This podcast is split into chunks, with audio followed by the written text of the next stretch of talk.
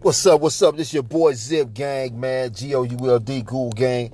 The Gould Gang General tuning in, coming in live, baby, on another two player.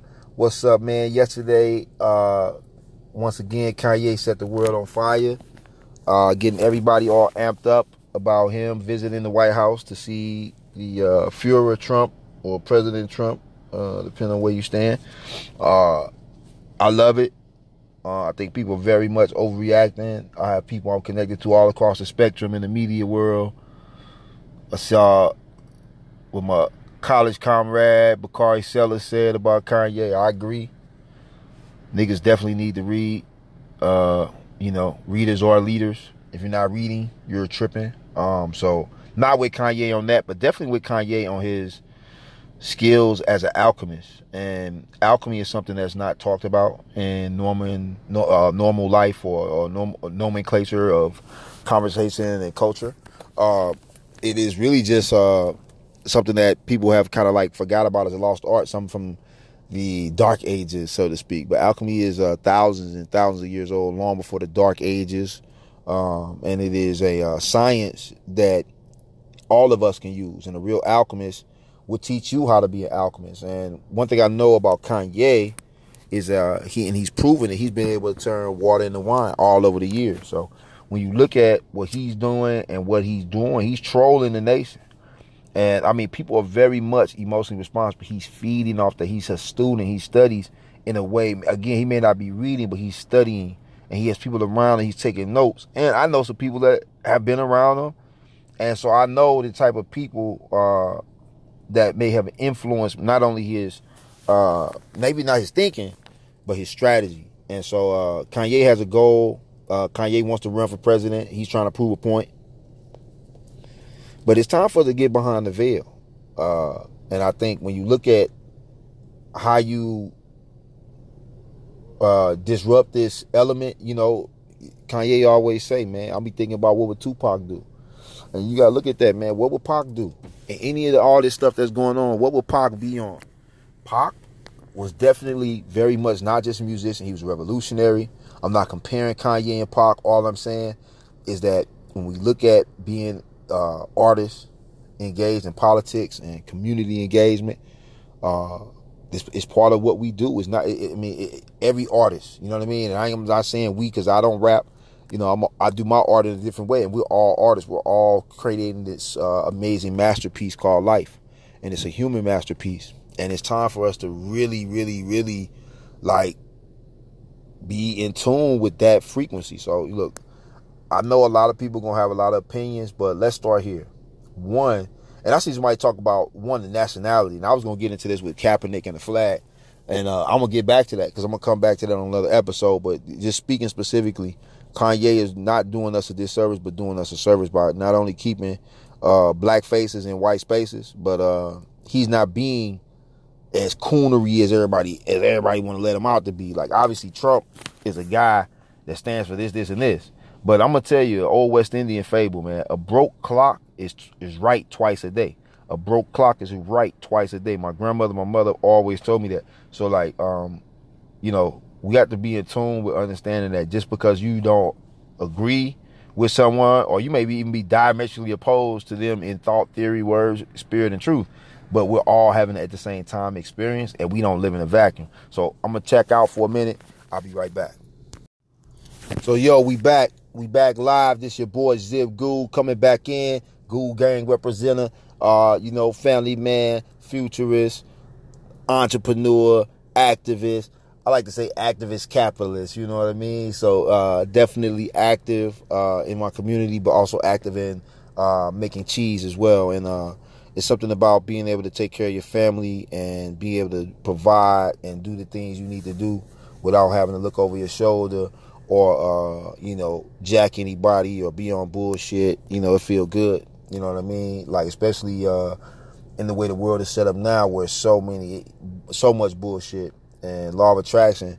When you put out good, you get good back. So you know, we back tapping in uh, on that good energy and really looking at like what we have to do to cosmically align with this kind of new wave. And when you look at the new wave, when you look at this new flow, this new frequency, this new earth, uh, we're moving to a whole nother level of information, a whole nother level of consciousness.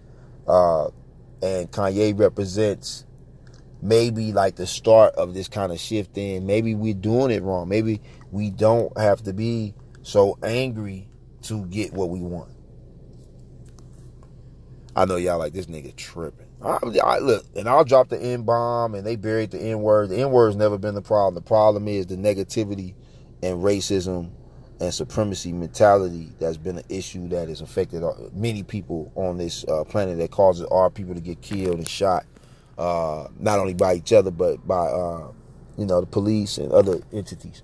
So, uh, not to like stress on that, but let's really get back to and I think that's still leading to a point when you look at like the things like Kanye is like, look, we had a cat from Chicago in the White House in 1600 Pennsylvania Avenue who didn't really address the issues in Chicago, who didn't I didn't see any new development or billions of dollars come to that, you know, place for them to get more money or do different development. So when you look at a lot of the things that's happened, even with the Chicago and some of these other things, none of those things uh, were uh, on the side of trying to make sure that the people or the powers that be were good. It was really all about passing agendas for uh, things that were more of a global or national scale. Um, we had, you know, a president talking about going to where is this? Uh, this same president sending people to Mars. You know, Africa. We got more military in Africa than we need or was necessary. Why? You know, God forbid Africa become a superpower. So while we're worried about what's happening in this country and you know how this is going to affect us and just all these things that is like, why are we bugging, right? So we're worried about all this, but in the, in the meantime, we have global attacks from all facets of white supremacy. All facets. Not just some. We have attacks from everywhere. But everybody's saying be cool. How? So I really want you to pause and think about how do we reimagine this world together. As a Nubian, a Nubian futurist, I am of the good opinion that we reimagine a construct where we're not beholden to European thought structures. Right. I'm gonna say it again. That's a, and this is not look. This is nothing against my friends. We grew up together. We grew up. Listen, I'm loving everybody, all species, all race. But we've thought for the past couple thousand years, everything we've thought, and even when we're reading history books, come from a European centric perspective. It's not from a Nubian perspective. It's not from, and so to the victors goes the spoils. One of the first things I learned in history, to the victor goes the spoils. So if you siege it, you get to tell the story. Nobody get to tell the story. I'm writing a book right now, almost done. Be out in a couple weeks. I'm not even dropping the title yet. Y'all will see it. It got a lot to do with some things that we worked on since last year. And I and everybody was like, well, man, why are you dropping it so quick? Because to the victor goes the spoils. I'm telling the story. You know, I don't I can't rap. You know, I did used to try to rap in college, you know. FY I'm gonna drop it. Let me see. Uh, my boy, uh, one of the noobs, shout out to uh Calvin, shout out to uh my people, uh, you know, uh, Mike Sterling and Eva Pigford. Just getting married. That's amazing. Mike, I remember Mike in undergrad, young fella from Texas coming up. Man, got to marry supermodel dreams do come through, come true, and uh and through. uh, you know, I'm saying no shade. And uh, Eva, uh, me and her brother Malcolm was real tight in college. Did all the fashion shows. I put in one of her first professional shows, and then she went on to win America's Next Top Model. So I'm loving seeing that. She on the Real Housewives of Atlanta, my old city, my old hometown, which I'll be down for homecoming. Might pass through for a minute, um, you know. But uh, it's beautiful to see uh, two people get together and build something special and uh, I remember when my wife and I got together and uh, this whole the whole magical energy. And I remember seeing Mike and Eva at a fundraiser that I went that I specifically went to see Mike talk at, and I didn't even know they were dating. And uh, seeing them, and I remember calling uh, one of Mike's line brothers, who's my kid's godfather, and saying, "Yo, uh, man, they gonna get married. And so again, that wasn't even three years ago. So I know God is great. Uh, it's beautiful. Um, loving to see a lot of people in my generation get into the marriage and uh, move into that, and, and, and that is something that we should be striving for and building. Um, because and we have we've always done this. It's just a matter of uh, making it shown that we are crazy about our women. Oh my God, like I'm crazy about my wife. I'm crazy about my little girls.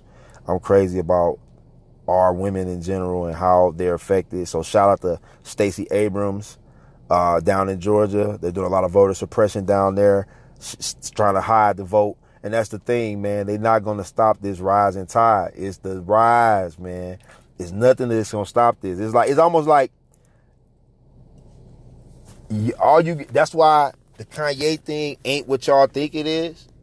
Because if he, if it was, then we'd be in a whole nother situation. So I really want you to think about, and I'm not going to even have to elaborate. Like we'll come back like on another episode. Like I'm dropping these little minute podcasts for y'all because sometimes I just got to give y'all this.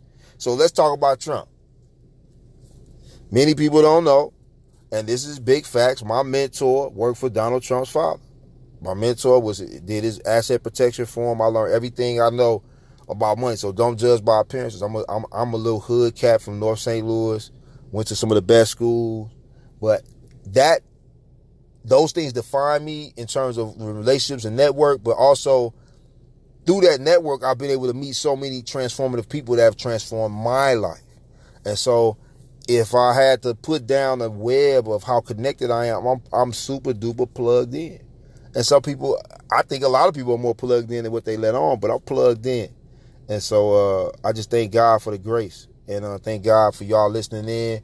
This your boy, two player, Zip, G O U L D, Gould Gang. Follow your boy. You can follow me at the King of Greens on IG, Zip Gould on Facebook, Zip Gould on LinkedIn. Yo, I'm out. Two player, homie.